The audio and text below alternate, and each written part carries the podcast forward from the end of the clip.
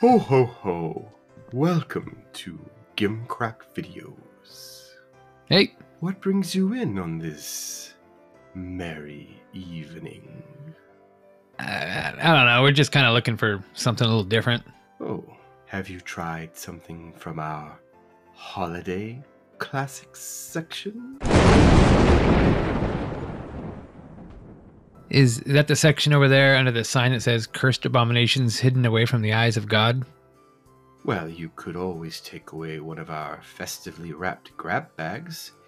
You never know what you're going to get. All right, you know what? Why not? Let's go for one of those. Excellent. Have a holly jolly night. Oh, hey, excuse me. Can can you can you punch my my loyalty card before I leave? Oh, oh, sure. Hey, one more and you get a free rental. Sweet.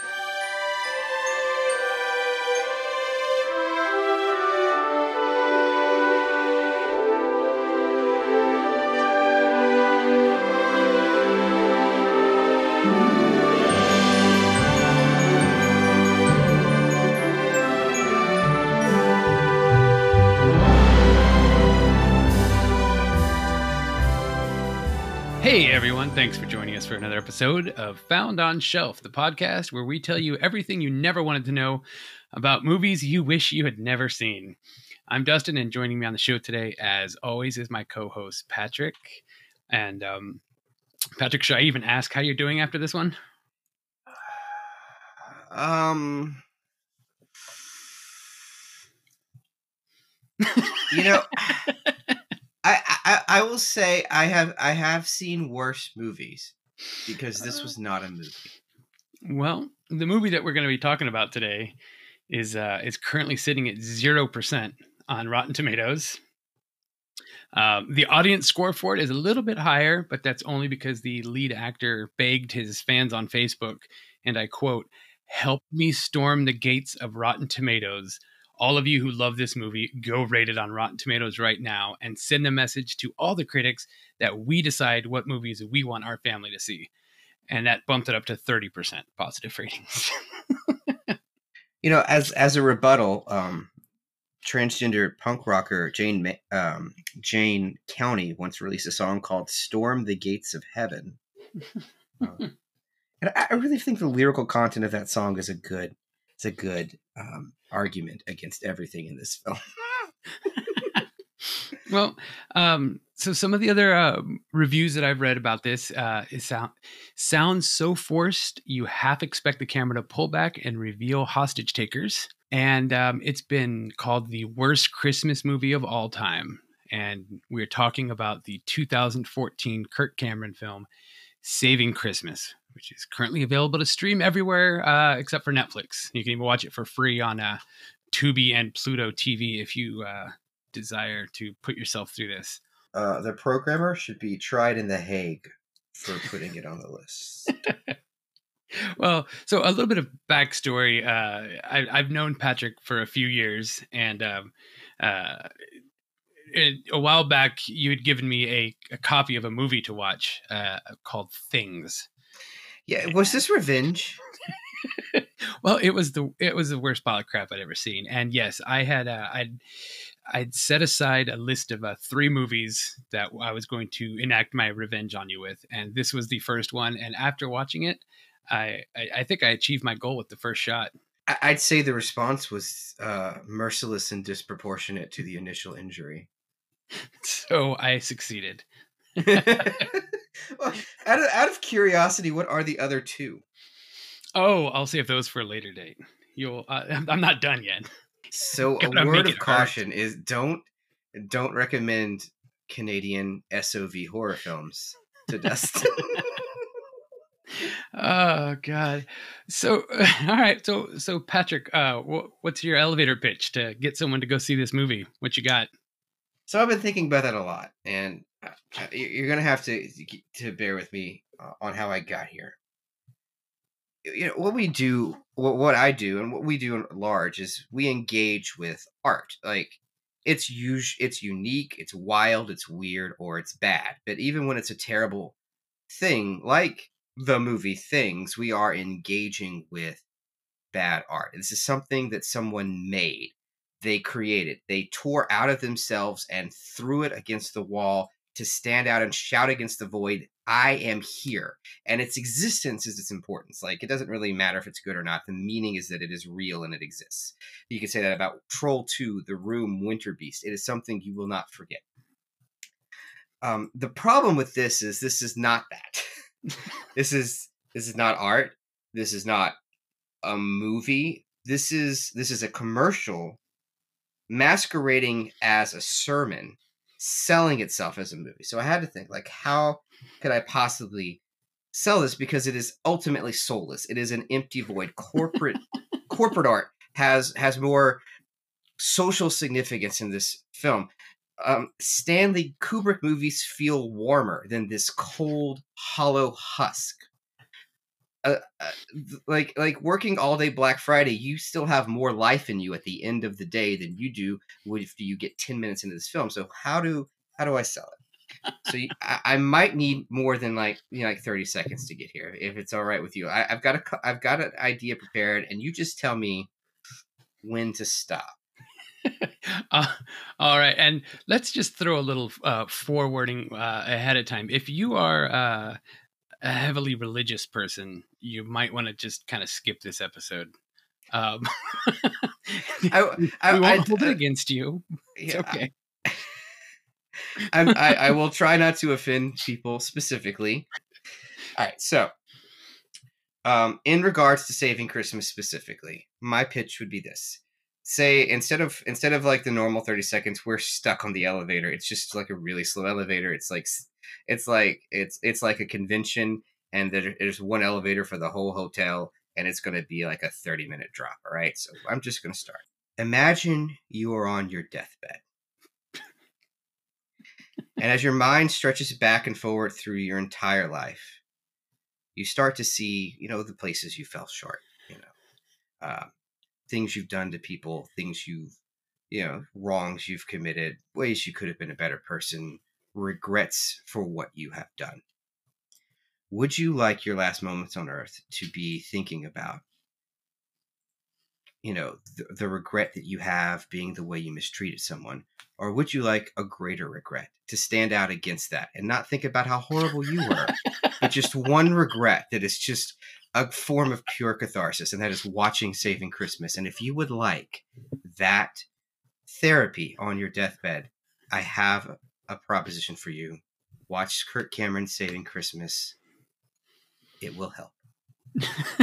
so, so you're going with the "there are worse things than you" angle. Yes, and this would be it.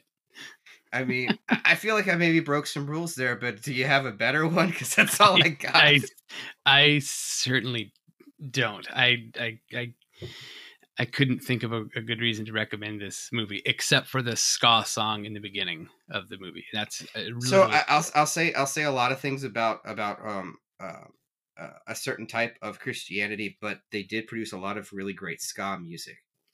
So, uh, well, let's hear what the official uh, elevator pitch is. Let's have you have you have you watched the trailer at all? No, no, I, I didn't intend to. Um, but please. oh yes, enlighten us. Do you ever feel like Christmas has been hijacked? Hey, uh, where's Christian? How's he doing? Is he okay? Oh, he's fine, really. He's just he's just not into Christmas this year, that's all. By all the commercialism and those who want to replace Merry Christmas with Happy Holidays or Season's Greetings, whatever that means. You okay? This is not what Christmas is all about. Some want to pull down every manger scene and tell us why our favorite Christmas traditions are wrong. Newsflash, not in the Bible. That's a pagan idol symbol. It was the winter solstice. Jesus was not born in December. It's exactly what the Druids did. It's like a carjacking, but like of our religion. And guess what? Santa got in the car, kicked Jesus out, and was like, rolling, rolling, rolling, and took and just took it. Isn't it time somebody spoke up? Everything you see inside there, it's all about Christmas. It's all about Jesus.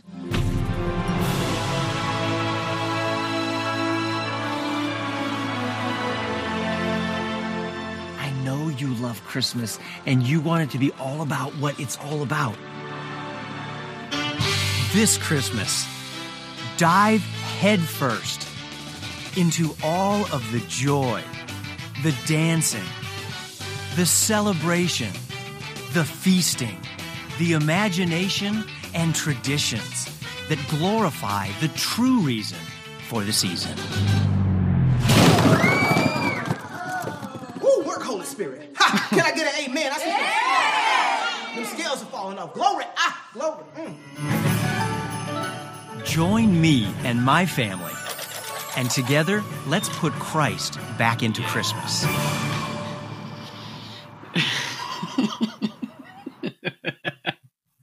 Yeah, so you know, the war on Christmas isn't real, no.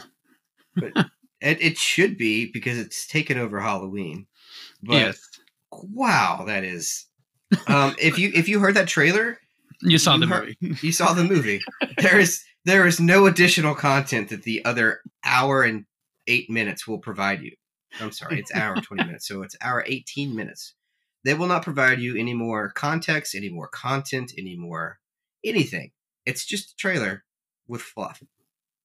Yeah, and um, so yeah, our and our and our movie just kind of starts with. Uh, I love that just Kirk Cameron sitting there drinking his hot cocoa and talking to the camera. It's okay, yeah. So it's it's it's a cold open. It's a cold open that happens outside of the film, as if Kirk Cameron is being the host to you, right? And he's got this this weird kind of like little rhyme thing that he's doing. You know, it's not really jazzy. I don't know why it's that, but he's got he's got like a Christmas poem thing, and then he kind of gets into like um you know what they say about Christmas. Those people say, you know, he, he says he presents it as two camps. He presents it as people too afraid to talk about Christmas and they have to say happy holidays, which that's not why people do that. It's because people respect other people. And then the second camp of people are people who are like, well, Christmas is actually pagan, which it it, it is. but he's like, both of those guys are wrong. Christmas is awesome. Here's the film. Uh, also, he calls his people druids, which I don't think is really relevant because like Yule was a Germanic holiday and Saturnalia was Roman. I don't I don't really know what the it would um if the Druids partook any kind of winter solstice activity. So I I'm not sure about that, but you know Christians get magic wrong all of the time. Yeah, you you're definitely going to be able to play uh, much more into the the religious angles and histories of things than than I know about. So that it's interesting to to kind of hear your take on some of these things. Yeah, okay. Well, actually, I do have quite a bit to say about um everything they get wrong because they get All right. stuff they get stuff pretty wrong um as we go on but anyway it's a cold open he, he, he presents this argument and then then the credits roll which awesome scotty But one of my one of my favorite uh, lines that he says in the beginning is that some people say that uh, they shouldn't do Christmas so loud and they should only celebrate it in the comfort of their own homes, and that's just not right. And I'm like, gee, there's a lot of religious people I know that say the exact same thing about gay people. yeah it's funny how that argument works isn't it like, wait a minute, you should be able to celebrate how you want. Hmm, okay. Anyway, yeah, amazing ska music. okay I, i'm a little hazy now it starts at the party right because it's all that happens in this movie um it's shot very strangely in that it, it doesn't like i don't know if it's the camera or the frame rate of the production but if it's almost soap opera-y Uh, Yes. so not a lot of budget here, except for wherever they shot this. I don't know if this is like on um on campus or if it's like a house they rented out. I do know a little about. I, I should preface this. I know a little bit about this movie going in because I've this movie's kind of infamous. I've seen other analysis of this video a couple years before, so I, I know a little bit about the backstory going into this. Um, so I am cheating here, but you did pick this movie, so we're, we're going for it. By the way, um, uh, just as a plug, there is an excellent analysis video um, by Maggie Mae Fish, and I'm going to crib off one of her points at some point, but uh, you should Sweet. definitely check that video out. Absolutely, yeah. I want to point out that the kitchen has like two column fridges. Like like there there are there's close to twenty or, thirty thousand dollars worth of appliances in this house. so whose ever home this is is do in, in canon is doing quite well financially. They're doing all right. Uh, yeah, I'm sure it was just I couldn't find out. I looked to, to try to find out where it was shot, and I couldn't find out. I'm assuming it was just somebody's house or a house that he rented. They're at the party. Kirk Cameron is immediately unlikable, but I love Christmas. I admit it. I love everything about Christmas time. Yes, That was from the cold open, wasn't it? that was. I forgot to play that for you. he loves Christmas, and he loves. You know what I wanted to do that I, I I I realized it towards the end of the movie, and I wish I would have done it, but I don't feel like watching it again to take the sound clips. I wanted to to cut out every time he says hot chocolate because he says it far too many times. Well, here's your drinking game. If you do watch this movie, um, take two shots every time he says hot chocolate. All right, who wants hot chocolate? That's that's two for you playing at home. If, for the record, he does say one other thing in that that cold open that I forgot to comment on, but I do have notes here.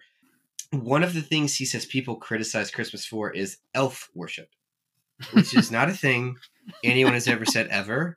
Um, Never heard that. there there is such a thing as um, elf worship because um, there were el- there were ceremonies and rites that you could perform to the elves within uh, Nordic sects. So that did happen, but it is independent, as far as I know, of Yule.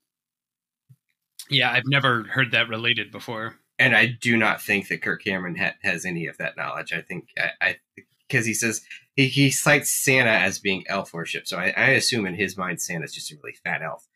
Um, but we all know that Santa is in fact a corporate overlord, you know, ruling over the elves in some sort of horrible classist thing going on. Just it ju- course. just reeks of uh, capitalism. Yeah, yeah. that's exactly the North Pole. Yeah, just overreaching on that one. Um, so it's it's it's it's the, they're filming at a party. Kirk Cameron is unlikable. He talks to his sister. His sister, um, who should have been played by Candace Cameron, just for real brand uh, solidarity, because I don't, I can't imagine she was doing anything. But she's Oh. she's sli- she's slightly more likable. But here's the plot twist: that was his other sister. Is it really? it's his real sister, yeah. Okay, well, never mind. He got he got it, it happened anyway. And they still had the uh, the charisma of acting with each other, like they were in a high school play. It was Yeah, just really uncomfortable and awkward. And it was very hard to watch. He's look, not a lot happens here. It's a party. There's a terribly written um, character named DeAndre who's supposed to fill the role of um, what they're going for is you heard him in the trailer. Can I get an amen? Yeah, they're going for like a, a kind of the uh, token minority is funny kind of vibe instead of having like an actually diverse character. It's just this this is what we Stereotype think of a yeah, character. exactly. This is the stereotype we think is funny. Um, it's grating to sit through.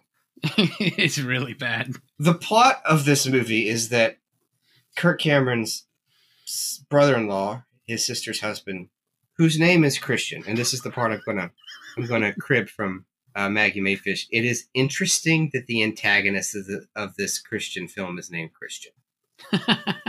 Um, the point she makes in that video is that a lot of these faith-based movies abstract the fact that they are Christian, so that they can, in fact, distance themselves from Christianity, so that they can then kind of say whatever they want to say about whatever ideology or goal they're really trying to drive home. So you'll see movies that talk about uh, we don't really like to call it Christian in the film, or say, uh, well, I guess you could call it church or faith-based or man of faith, but not man of God. So the, it's it's weird that they do these kind of abstractions Huh. and making Christian the antagonist is an interesting one, and I think it follows. And I don't know if it's a conscious choice or not, but it, in, in this instance, but it is interesting. Yeah, I, I also think besides him, besides DeAndre, I think he's the only one that actually has a a named cast member, which is kind of an interesting thing. He's also almost likable. He's not quite, but he's almost like a human.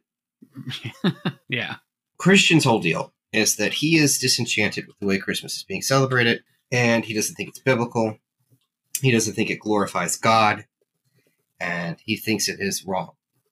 And he thinks that everyone is wasting their money on little whiny brats because he could have used that money. And that money spent. How many kids could we have fed? How many wells we have dug? Yeah, that money should have been spent digging wells. Absolutely. You know, Kirk doesn't address that because like so so so Kirk is is trying to go point by point after Christian voices his concerns, and I'm jumping ahead of myself, but I want to say this. Um, to to go back to the Bible and say why each of Christians' concerns are in fact incorrect.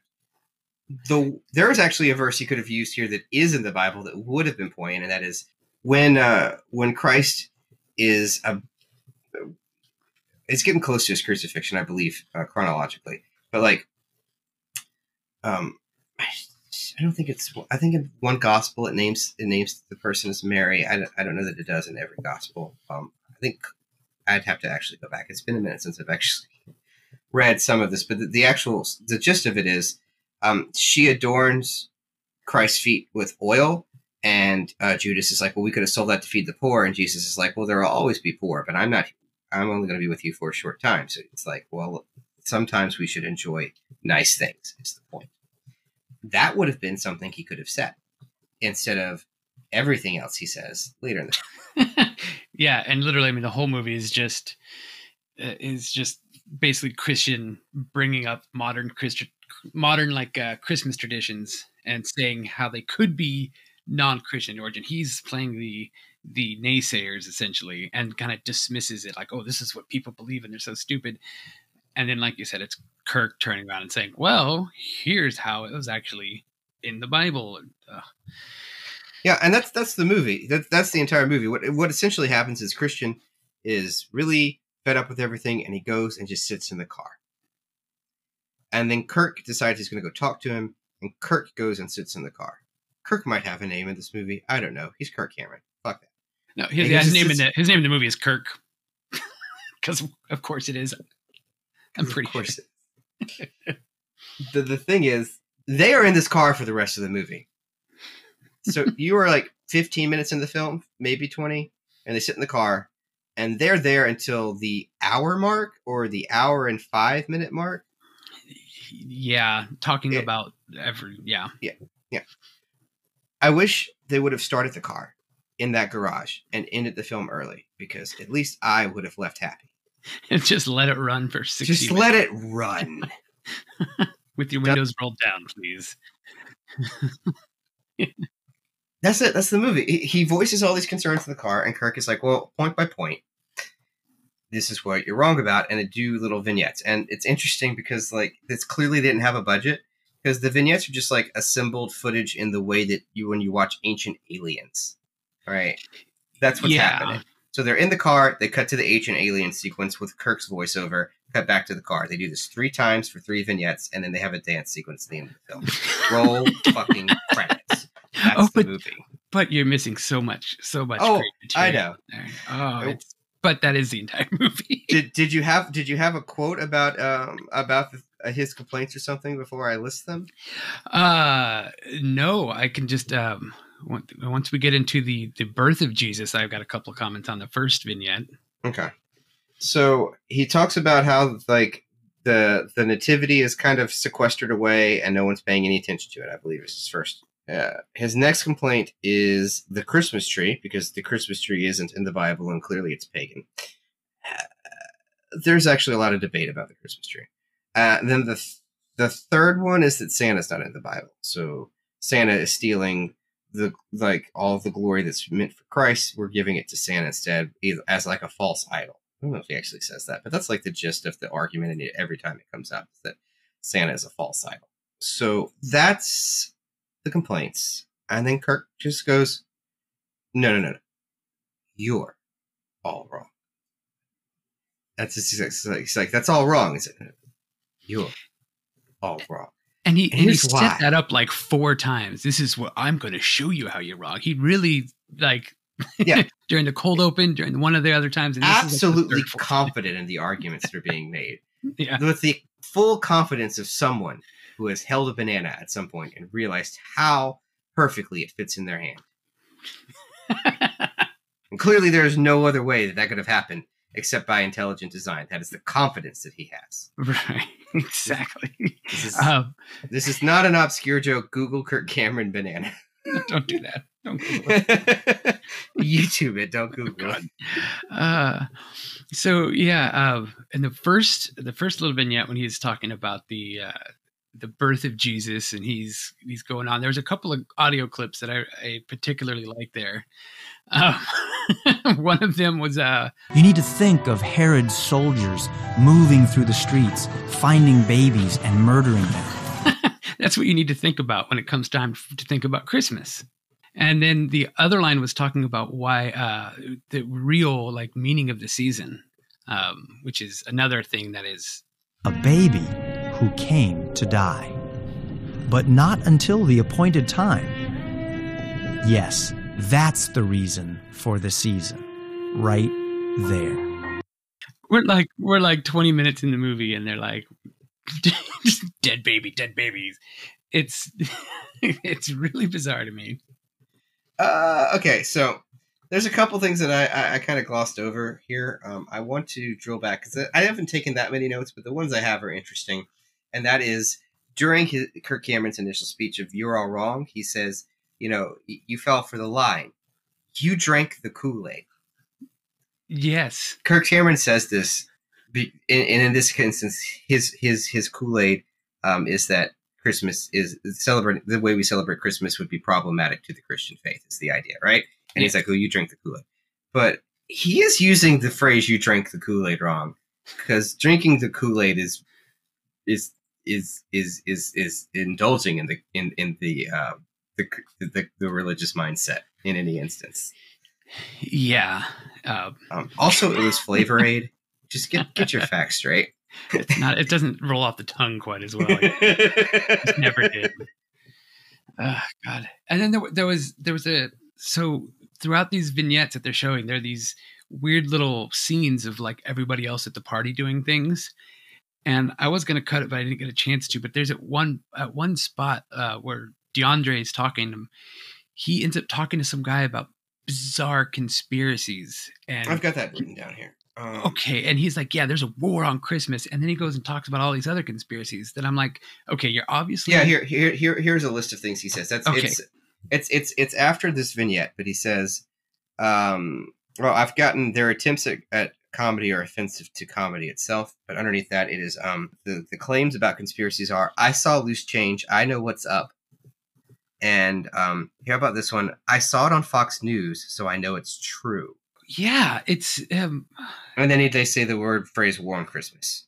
right and so he's saying war on he's saying there is a war on christmas which is what this whole movie's trying to say that there is and here's how to combat that war but then he's labeling all these other conspiracy theories that are you know ex- exaggerations so, and it's framed like comedy, but also you're like, are I'm not sure if they know that it is a joke. yeah i just I, I don't i didn't quite understand that and by the way that guy is literally in the credits as conspiracy guy that's his name in the credits Okay, so I guess the the filmmakers exp- explicitly don't think that what he's saying is true and think it reads as comedy, but then they also interject their own like thesis statement as part of the things that he says, so It- invalidating the point of the film. sense. exactly and uh it, it it just it just I, I sat there and i watched that. I'm going wait what? You're lumping your whole plot in with all these other things. And i i was my mind was blown at that part. When Kirk starts telling the story of the manger uh, and the nativity, he he he he he tries to say, well, we think about it this kind of like idyllic way, but actually, it was way harsher and more extreme, which is true. But the language he uses is kind of problematic. I don't know if you caught this, but to say how we think of the manger, he uses the phrase, and I, I really I need to stress. Kirk Cameron says this. He says, "White skin and clean clothes." safe and soft. And who boy does that jump out at, at you wrong? You're like, uh, what? You wanna, you wanna go back to it? Just what? What did you just say? Yeah. So wild stuff. Um, but no, of course it wouldn't have been the way we think about it because you know Mary was probably thirteen. The next thing they do, though, and this is very strange, and I'm not the first person to point this out. Um, the point of this story is he focuses on the swaddling cloth, mm-hmm. and then he, then he he compares it to Christ's burial cloth, and he draws a through line from this from point A to point B. It's it's truly offensive anecdote because it's like well because the idea is that Christ's final death and sacrifice is is a blood sacrifice to absolve our sins, uh, well, to atone for them. But it's it, you're not you you're you're not really forgiven. You but you, it covers it covers it up in blood, so it acts like you're forgiven, like a loophole, so you can get into heaven. That's theologically one way of interpreting it, and the most popular and common way, right? Um, but perceiving the purpose of Christ's visit on earth as explicitly for that seems to really take away from learning anything from his teachings, which would be kind of interesting because at least those are mostly, hey, you should be nice to each other. Um, and instead focuses on the death. It doesn't actually even focus on the triumph, right? It doesn't focus on raising from the dead. It's not focusing on forgiveness or grace or abiding love. It is focusing explicitly on death and violence. Yes. And I find that very troubling um, for lots of reasons. yeah, uh, and I think that was really a, a way to just kind of, um, I mean, I, I forget what's the what's the word I'm going. I'm thinking about when like when you when you try to uh, like when you're retconning a story, Yeah. like a movie. He's basically setting you up for the further retcons that he's about to do with the tree. So this is, I think, this is the baby steps into that. The Yeah. let's let's go with the cloth first. Let's get them get them thinking about that, and now let's really pull the rug out from underneath them. It's a good. It's a good way of looking at it.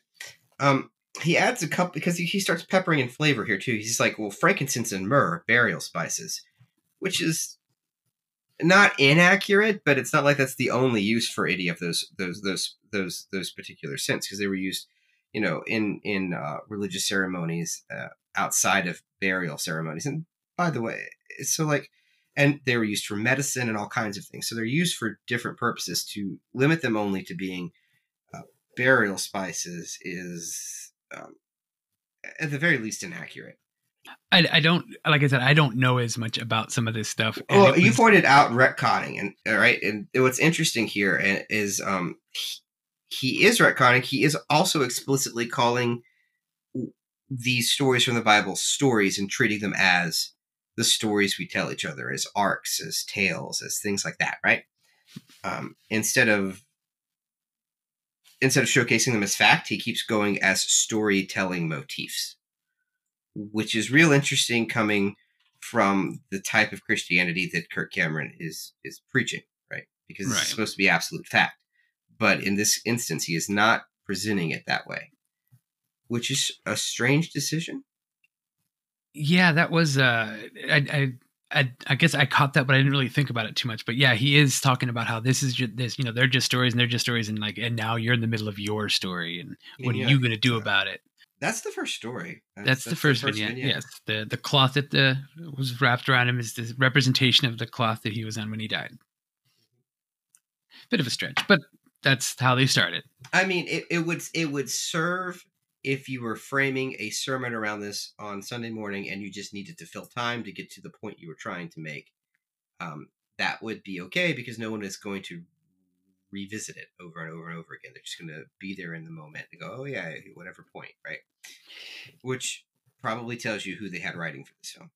Yeah, I don't, there's typically not a lot of controversy about the nativity scene. Like I've never heard that be like a a thing anybody's really brought up. Trees and Santa Claus maybe, but It, it, yeah, well, you know, there there there are a couple extra things though. I guess that I didn't get into with with how they framed this, um, because Christian makes the point that Christ was not born in December, mhm, and Kirk's like, "Well, who told you that? mhm. Maybe he was, you know." But where are you getting this information? because they they moved the date of the celebration of Christ's birth. That's that's that that's provable. They moved it. The church moved it specifically to coincide with the, the Saturnalia, so that when people were because people wouldn't stop celebrating Saturnalia, so they're like, well, if we just move the date of Christ's birth, we can say they're celebrating Christ's birth instead of celebrating Saturn. That's the who's- point. hijacking whose holiday? Uh, that's why you get All Hallows Eve, right? Yeah. On the Feast of Samhain. So, like, like that. That's canon. He was probably born in the spring. But um, also, the the the the the the wise men are not present at Christ's birth. They show up like two, three. They show up years later. Like this will take them a long time to make this journey and find him. He is he is a small child by the time they they actually show up with all of this gold, frankincense, and myrrh. The birth of Christ and the the the wise men paying tribute are two separate instances. It's not one thing that happened. So that should be his real problem with the nativity scene because it's always like them right there. But that would uh, that would also upset Kirk because I'm I'm I'm clearly against Christmas in this scenario. Yeah. Mm-hmm. You've been talking talk- to his brother. There's, there's a Christmas tree like five feet behind me, but I'm against it. So now, speaking of Christmas trees, that was our next vignette. Yeah, yeah. So Christian has a problem with Christmas trees. Mm-hmm. Go ahead. What, what is your take on this before I, I- before I, I- jump in? Because I'm monopolizing everything this episode. Oh, that's fine. I got some things to talk about on the back end. So, uh, it's I. Did he? He basically tried to turn that around and say that we're doing Christmas trees because uh, Jesus being crucified was Adam returning the fruit to the tree. Yeah, no, I've got that. Um, I've Oh. got problems. I was like, I mean, I'll say it again. I'm not. I was never that big into religion growing up, but that sounds that sounds a bit retcon to me. uh, what I've written is when you uh, well, so what Kirk says is. Let's just tell the story. I'm sorry. In the movie. Kirk's version of uh, uh, so Christians say, where do the Christmas trees come from? Christmas trees aren't in the Bible. The Druids built them, and they're really focusing on Druids. We don't. There's not a consensus on where Christmas trees come from. There are some stories of, of like maybe tree worship in, was involved in Yule at some point, but also there's proof of Lutherans coming up with church with trees at some point, and that was controversial because it wasn't Catholic. You know, so like there, there there's there's some debate, and I, I don't I'm not really well read enough on what the consensus is on or what the more more likely interpretation is, but like it is not entirely impossible that the church came up with trees, but it's also not entirely possible that it wasn't a older folk ceremony or a different type of religious ceremony with a different type of religion. So we're not sure. Kirk frames this as what pagans want us to see. But uh, maybe give the pagans back their holiday if you're so mad about it. Right. In this version of the story, he says, "Well, like, like, okay, okay, let's forget about the Christmas tree. Let's talk about the first tree. Let's talk about the tree in the Garden of Eden." So, so we are turning onto the allegorical Garden of Eden. In this story, he frames it as Adam stole the fruit of the tree of the knowledge of good and evil. Also, not how most people would interpret that. Um, and then he's what what Kirk says is this is really interesting. It's when you steal something, you're required to put it back, almost as if it were a fact. Right. So the, the whatever theology he is espousing here is mind-boggling to me. And what he says that Christ's sacrifice is is returning the fruit to the tree because Christ is the Son of God, symbolizing the fruit and the cross being the tree. Or what? Where did that come from? What? because like the the, the long-standing interpretation is that uh, Christ is a sacrificial lamb, and his perfect sinless blood acts as the sacrifice of blood. Um, and so that's what's happening is just covering up sin. No one is returning fruit because like it, the sin was not stealing fruit. The, the because this garden, first of all, the Garden of Eden is an allegory. It is it is it's it's it's the story of you know the fall from grace and why things are hard and how how people be, learn you know the difference between right and wrong. Right, like strictly allegorical. A lot of the things in the Bible are, but like Kirk is um, entwined with um, a type of American uh, evangelism that is consisting mostly of literalists, where everything in the Bible is literally true. This literally happened, literally this way. The, the word of the law is writ, um, and it is unchangeable and fact. And this happened this way in this exact order. But they're also just stories we tell. They're also just stories we tell, and that's what is throwing me off about this movie.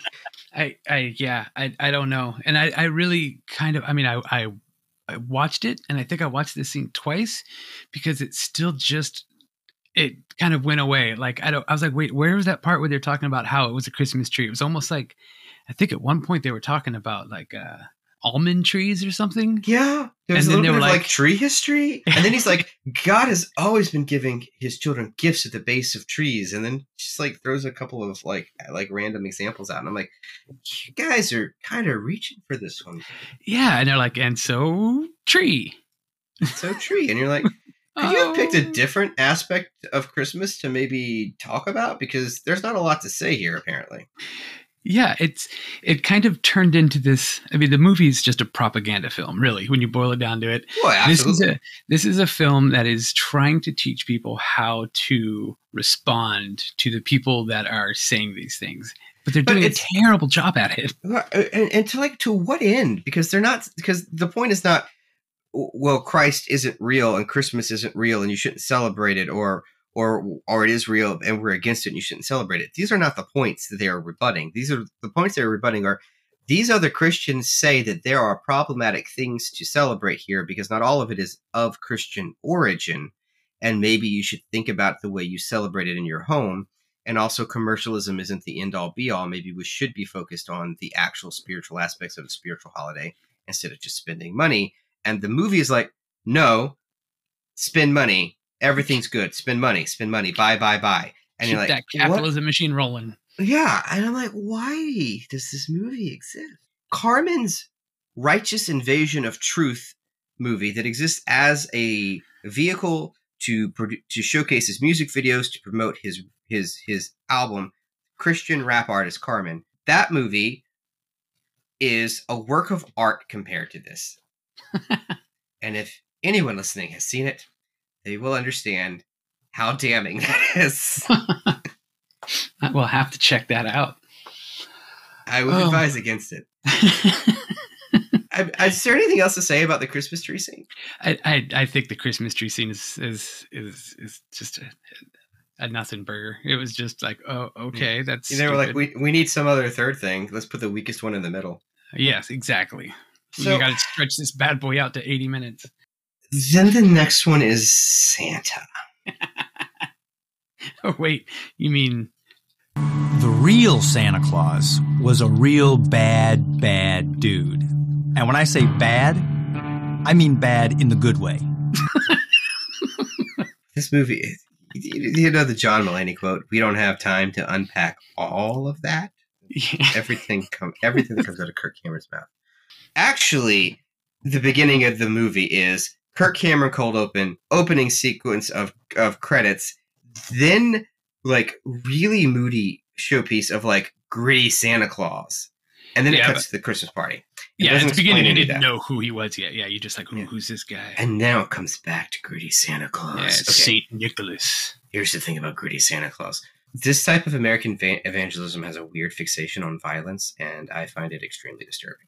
And it comes out here because he's like, bad dude. And I'm like, you know that, like, you, it's a religion of peace, right? No? Okay. Only for those that agree with him. Yeah, because like earlier, because like he focuses on um on smiting this person on the cheek. Okay, like like he is like channeling like like Samuel cutting people in half. Like he's channeling Christ flipping the tables over. He's channeling all of the like like the the angry violent stuff here. He's like he smites him on the cheek, but like the story is he slaps him on the cheek, but the movie depicts him beating the shit out of this person with his bishop cane, whatever you call He that. I do not know. I, I had to go and Google that, and I was like, "Holy crap, this really happened?" They're like, "Oh, he slapped him on the cheek," and I get it at the time that was a whole big thing. But the movie that showed him like underneath Wailing. the table, just beating the shit. I was like, "Damn." violence for violence sake. Yeah, and then they were like, and they were like, uh, uh, what do they say? It wasn't, it wasn't Saint Nicholas. Uh, it wasn't his time to be quiet, to be politically correct. Yeah. okay. So let's talk a little bit about this sequence. Okay, Santa Claus is an amalgamation of a whole bunch of things. One of them is the god Odin. So they so to, to, to pretend like there's no paganism inherent in it is incorrect. But Saint Nicholas is obviously a big influence in this. But and Saint Nicholas was a real saint, a real bishop. We don't know a lot about the historical Saint Nicholas. Most of the material we have are legends, and they can't really be corroborated, or they can, they can be debunked. But a lot of it is kind of hearsay. We're not we don't have a real clear picture of what actually happened in St. Nicholas' life, except for, and if you Google this, you probably know, the consensus is this scene probably did not happen. Um, because he's not on the roll calls for um, this particular meeting. Uh, God, I this meeting. well, and it's like even if it if it did happen, even like some of the things I looked at that said like, oh, it could have happened, none of it went to the extremes that they decided to show on, on them in this movie. Also, the movie states as this: the movie states that that this is a disagreement within the church about because about the divinity of Christ. They state that this person is going around ta- saying that Christ is not the Son of God, and Saint Nicholas is not going to stand for that. Christ is the Son of God, and I'm going to beat this guy up for saying that he's not the Son of God. That is not the debate here. No, that's why they admire him in this movie. right. But that's not what happened. Hmm. Because the debate is not whether or not Christ is divine, whether or not he's the Son of God. They're so what they're talking about is called Arianism, but it's not that. It's it's it is spelled differently. So uh, it's it's based off of um uh, it's based off the teachings of this guy named Arius or Arius. I, I don't speak Greek, so I could be guessing this up. But like Arianism is uh, a belief. It does not state that Christ is not the Son of God. Uh, what it is, is saying is that Christ was begotten by God at the time of his birth, and was not instead, as the Church teaches in main canon doctrine, co-eternal with God in a, a triple aspected deity, the Trinity, since the beginning of time. So that's the difference. It's like these people saying that the Son, that Christ has always existed as a spiritual being, as the Son of God, and came down in flesh. And the Arian uh, sect here, or however, again, different spelling, um, they are saying, well, no, Christ is the Son of God, but he's the Son of God because God fathered him with Mary. Then he came into being at the moment of his birth. That's the debate with the church. So stripping it of that nuance and that context, it's like, well, now I've made a bad guy that, that my Saint Nicholas can go beat up, and then and and then gritty Saint Nick is justified in his actions. But uh, it didn't happen that way because that wasn't the debate. It was a theological debate. But in either instance, Christ's divinity and his sacrifice would have been upheld within canon. So there's no real change to the core doctrine. It's just how do you perceive what came before. Um, and if we talked about that, everyone would be bored and it wouldn't matter to the story. So they didn't. Uh, but also, they changed it and it's wrong. And you should all know that. yeah. And yeah, it's, uh, it's interesting the facts that they decided to just make true. Like, Yeah. hey, this is it. Also, St. Nicholas bugging his eyes out was creepy. He's like, because like at the end of the sequence, after he after he just beats the fuck out of this poor person, he goes back to his house and his hot wife is like, feel better? Get all that out your system? Yeah, yeah. Yeah. Now we've got gifts to deliver." And there's like she points to this sleigh that has gifts, and Saint Nicholas, who has been like. Like Wolverine gritty this whole time just looks up and his eyes pop out and he gets a big smile on his face. He's like, it's time to deliver presents. And you're like, oh, this is so much worse than what was happening before. Yeah, that was not a man I would, uh, I would admire uh, as much as they did. All right, I'm lost. What happens next? Um, That's three stories. The movie's yeah, over now. well, He's then- convinced well, Christian. Well, then it's it's fine. The movie's great because Christian gets out of the car and everything is fine. But then you realize that you're only 60 minutes into a 20 minute long movie. Uh, they they filled it with so many weird slow motion shots and takes, and it's like, uh, So it's super awkward. Um, Christian like throws open the French doors of his house as if they were the doors to a church. There is lighting behind, dramatic lighting behind him, and he's looked like he has seen God. He's standing at his door, but it's still a party, so everyone's just kind of staring at him. And this is supposed to be funny. Instead, it's just awkward and cringe, right? Because they don't they don't know how to frame a joke. They just know that a joke should go here. And then he gets this weird like wobble dance on. I'm I, I'm actually I've, I've disturbed my chair. I'm gonna have to edit that out. But like he just wobbles, and then he runs and slip and slides down the floor of his own home, and a dance sequence begins. yes. And then one of uh, I heard this line in the movie. Now, what happens in most stories at this point? I mean, if you were writing this story right now, what would you want to have happen? I would want the movie to be over. That's what I would want to have happen. That's, it's like, oh, and then he's like, well, it's not over. And the the guy put together a whole dance party. that dance scene was something else. It's like, so this is Christmas, and what have you done, Kirk? Yeah. Uh, it's it's and just- um and they're and they're dancing, I swear, for like 15 minutes of a dance. It was so bad.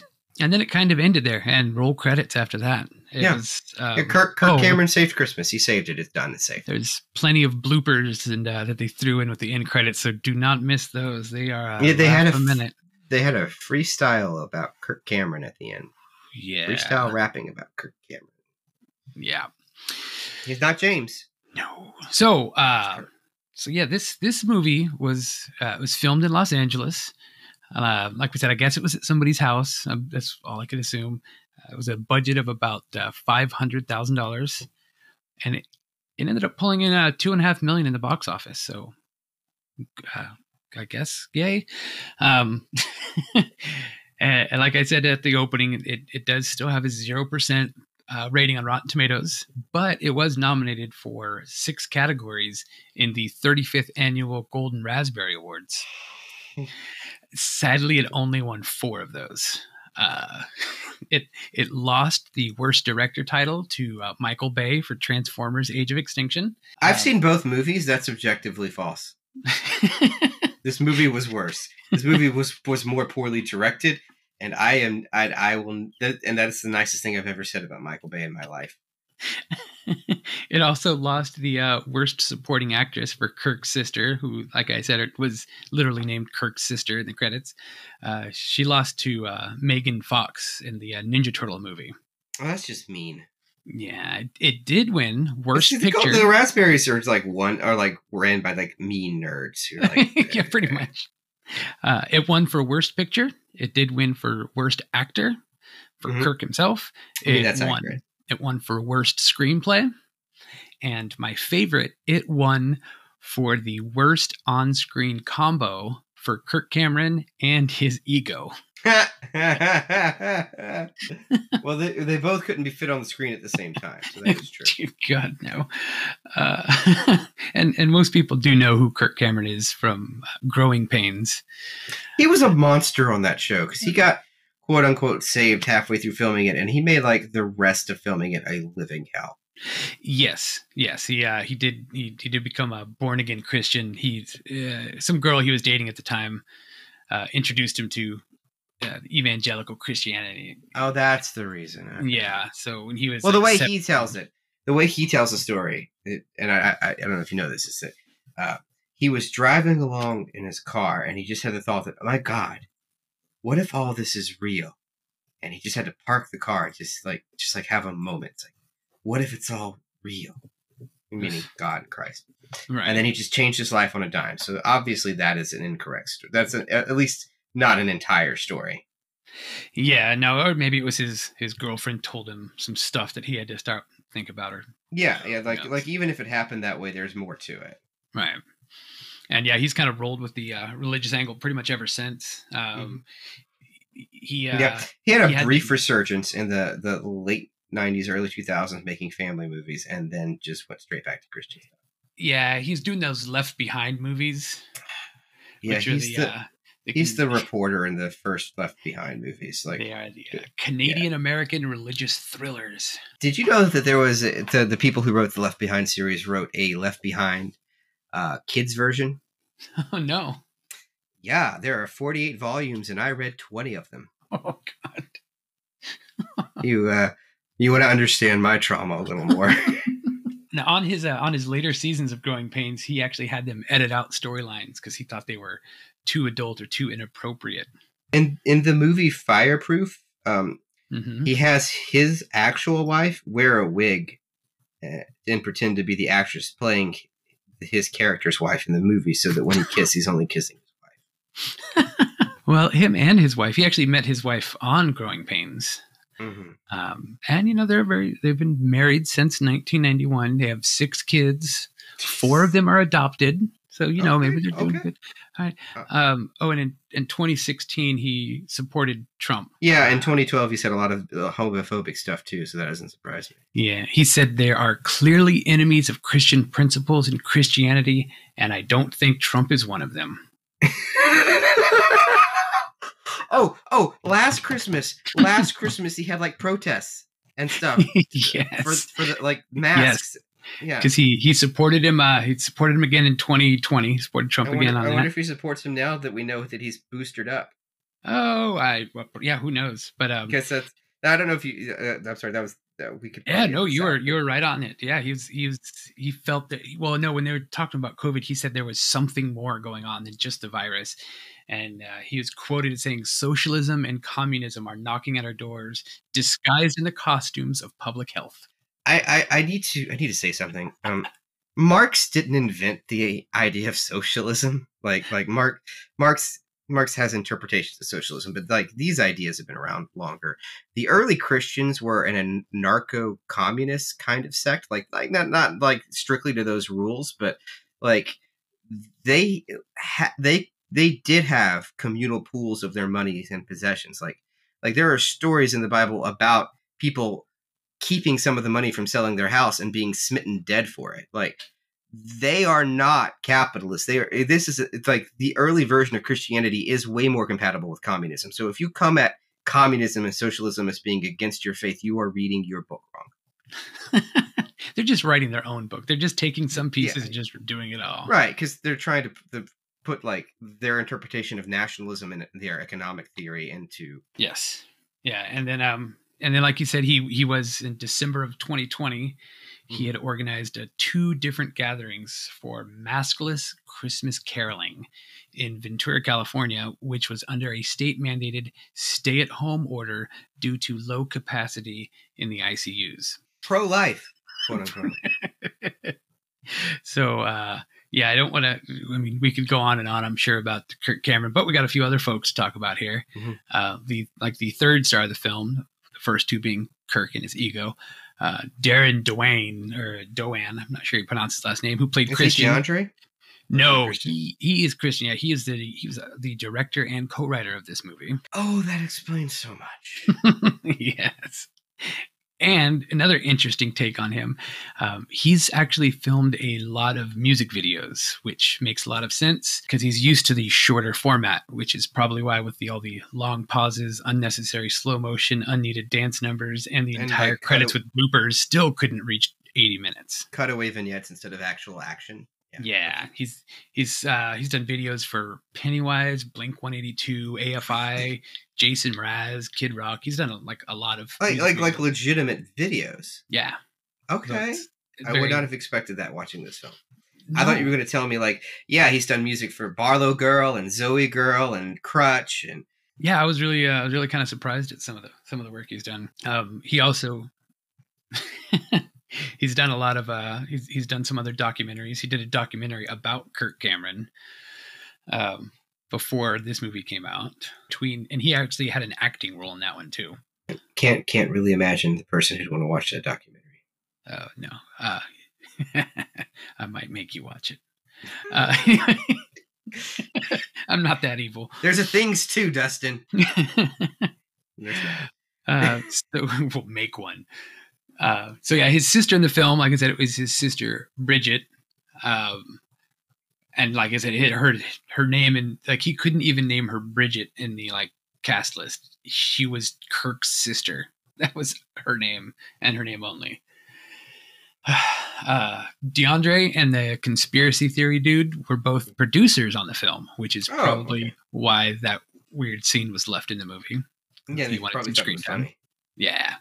And uh, I don't know if you caught at the beginning, but um, to kind of wrap everything up, the production company behind this film was Liberty University. No, I knew that. I knew that going in. I knew Liberty made this For film. those that don't, it is a private evangelical university in Lynchburg, Virginia, that was founded by Jerry Falwell Sr. And there is far, far too much to talk about the university and Jerry Falwell for the scope of this podcast. But go, we'll do another podcast plug here for the Behind the Bastards episode about Jerry Falwell. And uh, yeah, like I said, it's it's if you know about them, you're you wouldn't be surprised that they helped fund this movie. No, no, you would not. and it's the movie was just it was just bad. It wasn't even like it was you know those movies that are so bad it's good. It was just just not good. And like you said earlier, it would have been better if they would have just stayed in the car. It was so. I mean, come on. Nothing happened in this movie. It's a nothing film. It just it that's part of why it pisses you off so much because it keeps keeps going, wasting your time when nothing's happening in the movie. The entire stretch, it's just like, okay, I'm upset. Kirk's like, Kirk does doesn't doesn't really hear these concerns. Just like, okay, I get that you're upset, but you're wrong for being upset. Which, by the way, not how good conversation works. no, that was weird. He was he's sitting in the car just staring at him, nodding his head like, uh huh. Uh. I can't, I can't prove this, but I feel like that's how every interaction with Kirk Cameron. Goes. Yeah, he's already he's like he's I mean, that's that's how my conversations with my child goes. Like she's already thinking of the argument. She's not even listening to what you're saying. She's just thinking of what to say back to you, and it's like you're not hearing a damn word I'm saying, are you? So Patrick, I'm going to ask you a question. In a way, I brought you here to offer you a job. You think you can do it better, so here's your chance. from the mouth of God Himself in a different movie. Uh, so yeah, you're allowed to change three things and only three things to try and, and improve this movie.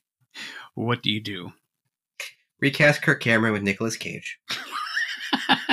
that didn't work so well for their uh, for that other for the movie series. He never got a sequel. Left Behind reboot never got a sequel. Oh, that did happen. Yeah. Damn, that was a better joke than I thought it was. oh, did you forget that he actually got recast? I forgot they remade those movies. I saw the original Kirk Cameron movies. You don't understand how I grew up. Yes, it got rebooted in uh, 2014 with Nicolas Cage in his role. I was in 2014. I would not have been interested. like I've had enough of the apocalypse. Thank you very much. Uh, but in 2022, I've I've still had enough of the apocalypse. All right, so we're we're we're, we're replacing Kirk Cameron with Nicolas Cage and everything from here on Yeah, out. yeah, yeah. That that, that should that, that should just be given. Like I'm- I'm you're gonna gonna go get a better and- performance. I'm gonna go back and edit Growing Pains episodes. Add a story to the film. I don't care what story, just a story, a arc, something happening on screen. It's not just slow motion and dance numbers. And what would you be the third one? Have Christian convert to Scientology at the end. no, um, to make the movie like more watchable. The last thing we would really want to do. Someone opens their Christmas present and their Furby has come to life and it is full of homicidal rage. And the last 20 minute dance sequence is replaced with them fighting for their lives in this bloody, violent gore fest against animated Furbies. And just Nicolas Cage just just just really hamming it up. I would I would absolutely watch that movie if that was this case. Even if they're in the car even if they're in the car for an hour still. The fact that it's Nicolas Cage in the car and then also Furby murders everyone at the end and just a blood soaked orgy of violence, I've made a better film. In fact, I would I would posit that I have saved Christmas. Yeah. yes. Yeah, I would. I would. I'd, I'd probably watch that movie. Just them trying to have a normal conversation with some bloodthirsty Furby just banging at their car window. I would totally watch that. I I was thinking uh, one easy way to make this movie vastly better is to destroy every single copy of it. Oh, the Solo method.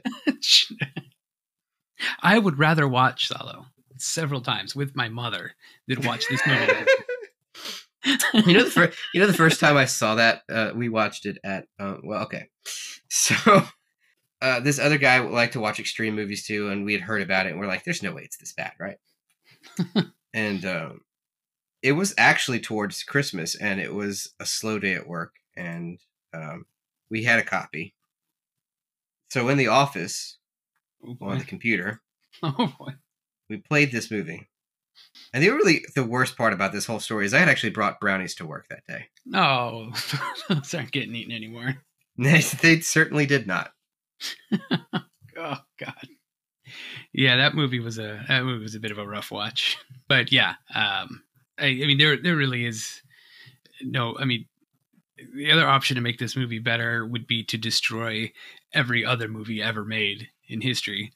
Yeah, it it was just it was so bad. I feel bad for making you watch this. Uh, I, feel mean, well, my watching- exact words were when I pulled up the uh, the when I pulled up the uh, the uh, the message and I saw what movie you had picked. Um, I just typed "fuck you." I think that was followed by "You really do hate me, don't you?" or something to that degree. My exact my follow up words were, "This is for things, isn't it?" yep. Yes, yes, it is. Yeah. Uh, so, um, Yeah, we are nearing. Uh, this podcast is almost as long as the entire movie at this point. Actually, it is. So what we're going to do now is we're going to end it, but I want you to go ahead and put on a Christmas song and dance for the other ten minutes, just so you can get the full experience. doesn't have to be doesn't have to be dancing well. In fact, you could just like like like like like like take take your take your leg and just like grab your ankle and just kind of like do that weird bendy motion a couple times, and that is about the amount of effort that they've put in it. So Yeah, and about the amount of rhythm uh, as well. So, so I, yeah, so I think that uh, I guess that should about wrap it up for uh for this podcast. Unless you got anything else to add to it. no, no, uh, uh, uh, I think I've said probably more than I should have. Um, so um, I guess Yeah, I'll just say from uh, all of us to all of you, have a happy holiday, and don't watch this movie. yes, and check us out on all your social media sites. We are found on Shelf Pod, all one word, on Twitter, Instagram, and at Gmail. And um, let us know what you think of the show, and let us know what you think of Kirk Cameron saving Christmas. Until then, we'll catch you next time.